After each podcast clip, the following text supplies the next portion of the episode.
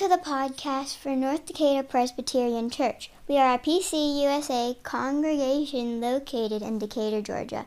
You can find out more about the church, our service to the community, and our great education programs for children like me and youth and adults at ndpc.org. You can also follow us on Facebook.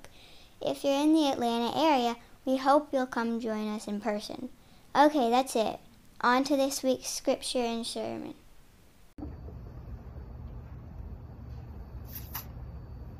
So we have a certain archetype of what prophets are supposed to look like. We think loud, passionate, perhaps some bad hygiene, and maybe throw in a strange behavior or a strange act for good measure. They tend to put on dramatic displays to reveal God's word to a stubborn people. The Gospels love to make John the object of prophetic power, and there's good reason. He has a strange presence about him. He eats locusts. He lives out in the woods.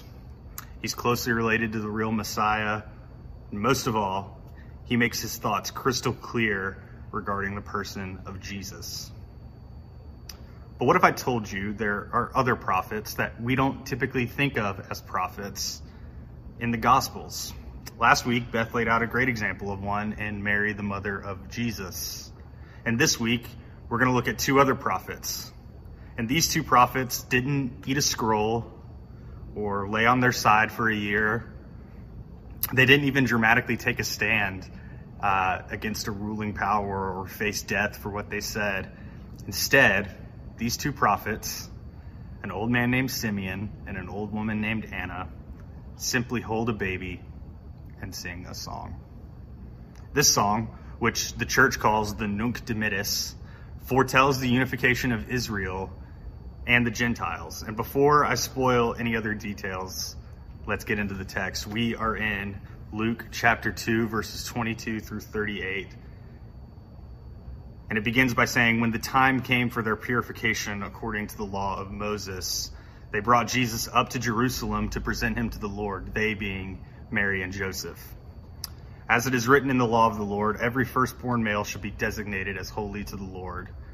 And they offered a sacrifice according to what is stated in the law, a pair of turtle doves or two young pigeons. Now there was a man in Jerusalem whose name was Simeon, and this man was righteous and devout and looking forward to the consolation of Israel, and the Holy Spirit rested on him. It had been revealed to him by the Holy Spirit that he would not see death before he had seen the Lord's Messiah. And guided by the Spirit, Simeon came into the temple. And when the parents brought in the child Jesus to do for him what was customary under the law, Simeon took him in his arms and praised God, saying, 'Master, you are now dismissing your servant in peace, according to your word. For my eyes have seen your salvation, which you have prepared in the presence of all peoples, a light for revelation to the Gentiles and for glory to your people Israel.' And when the child's father and mother were amazed at what was being said about them. Then Simeon blessed them and said to his mother Mary, 'This child is destined for the falling and rising of many in Israel, and to be a sign that will be opposed, so that the inner thoughts of many will be revealed. And a sword will pierce your own soul too.' Now there was also a prophet, Anna, the daughter of Phanuel of the tribe of Asher. She was of great age, having lived with her husband 7 years after her marriage, then as a widow to the age of 84. She never left the temple, but worshiped there with fasting and prayer night and day.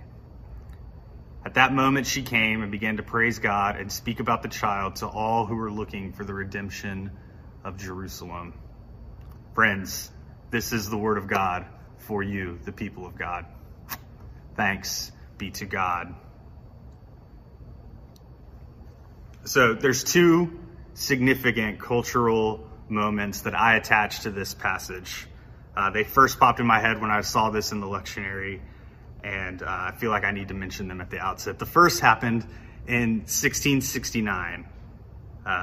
Strange year, Rembrandt painted his final portrait, and he chose to make it a depiction of this passage. Now, He had painted about Simeon and Anna and Jesus before, but he wanted to go back to it for his last one, and it's called Simeon's Song of Praise. And what the painting shows is an old Simeon who appears to be losing his sight, laying his hands on the baby Christ.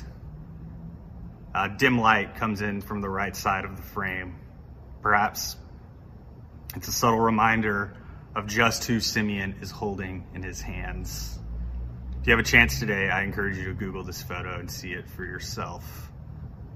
The other moment happened much later, 300 years later, in the mid-1960s. The acclaimed jazz musician John Coltrane had a near-fatal drug overdose and then had what he calls a divine appointment with God. Out of this divine appointment came his piece titled A Love Supreme, which is critically one of Coltrane's most acclaimed works. He only performed it a handful of times, and the final time he performed it live, he went up and played the piece and brought the house down, and there was applause for minutes. People were floored, and once the applause died down, John Coltrane said two words. He said, "Nunc Dimittis." Now, Nunc Dimittis is a Latin phrase, and it's a rendering of what Simeon says in his song when he says, "Master, you have dismissed your servant in peace." It basically means, I can die happy now. And that makes me think, how many times did Simeon hang around the temple waiting and looking for the one that would bring hope and liberation to his people? It's not unlike many of us. Perhaps it's why you come to church, or you attend those community meetings that go nowhere, or you volunteer at that organization for hours a week. We are all waiting for our Nunc Dimittis moment. We all have those longings. Many of us are also like Simeon and Anna in that we're not prophetic superheroes. Our work is often subtle and unseen and messy. And that's why I'm captivated by this passage, because the Bible isn't just a movement of big people and big moments. It takes time to tell quiet and subtle stories like this. The reality is that we don't always have the platform of Samuel or Jeremiah. For many of us, God didn't commission our call with a burning bush. We're just sort of here and waiting. And while we're waiting for the Nunc Dimittis moment, we are working. That's Simeon and Anna, showing up, expecting hope for Israel, while working and living in their present world. It's clear from the text that these were people who had been waiting a long time for change. The elation they feel isn't a momentary feeling like the feeling I get when I get an ice cream cone at Brewster's. It's the actualization of years of waiting for a true hope for their people and to the Gentiles, interestingly enough. But while this text is a text of hope, it's also a text that warns us. It's also one of the first signs of trouble in Luke's gospel. See, these hopeful words we use to speak about Christ, these words like liberation of the oppressed and freedom of the captive and love of the neighbor, are not useless talking points in Luke's gospel. They carry with them large responsibilities for those who read it and choose to follow it. In other words, what I'm saying is this passage is relentlessly political for its time. The hope that Simeon and Anna possess is not abstract theology in the sky. It's embodied and it's real, and it has real implications. And I think that's why Simeon uses the opportunity to say to Mary that her soul will be pierced too. See, he claims that Jesus carries a sign that will be opposed.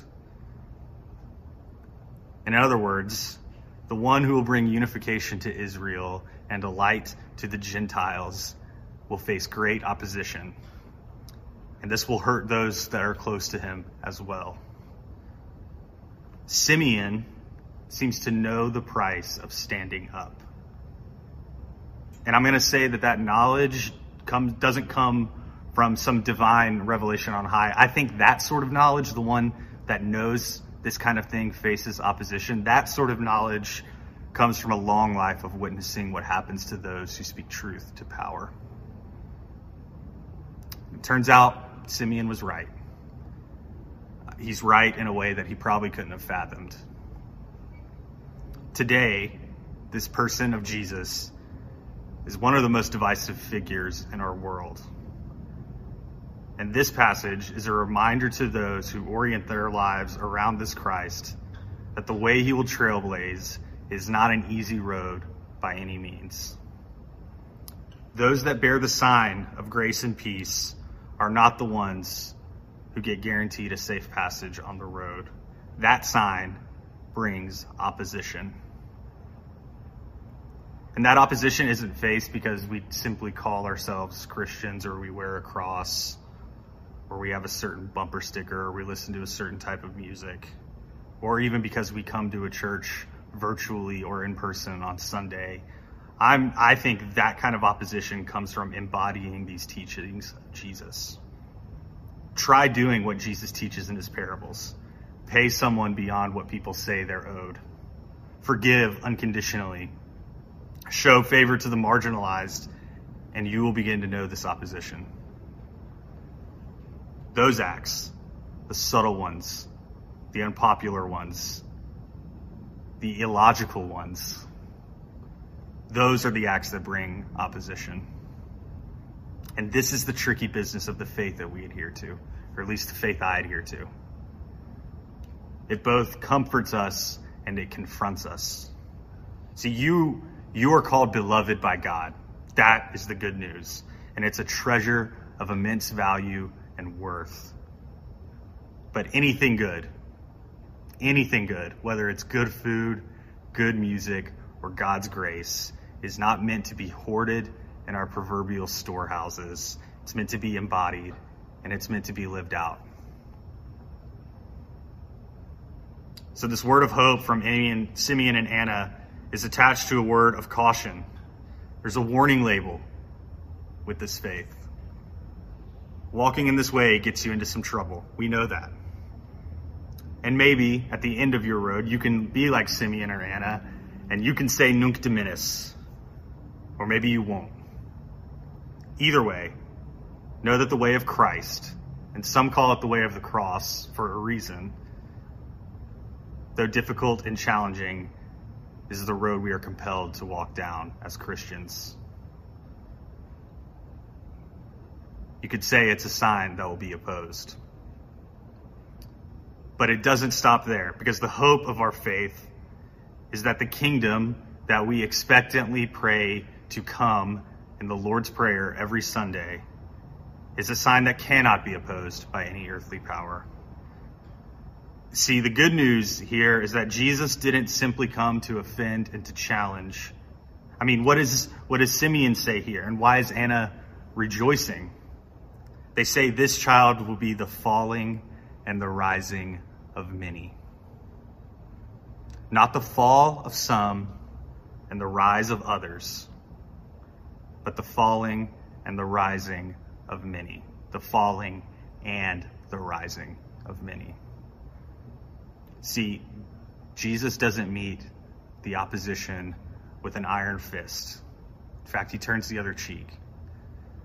And he suffers, and he dies. And he dies because this message was scandalous. And even as he's dying, he's forgiving. He ultimately overcomes death and promises us a future with God and a new heaven and a new earth. See, while Christ's earthly life was met with opposition from religious and political elites, the kingdom that is to come, that is a sign that cannot be opposed.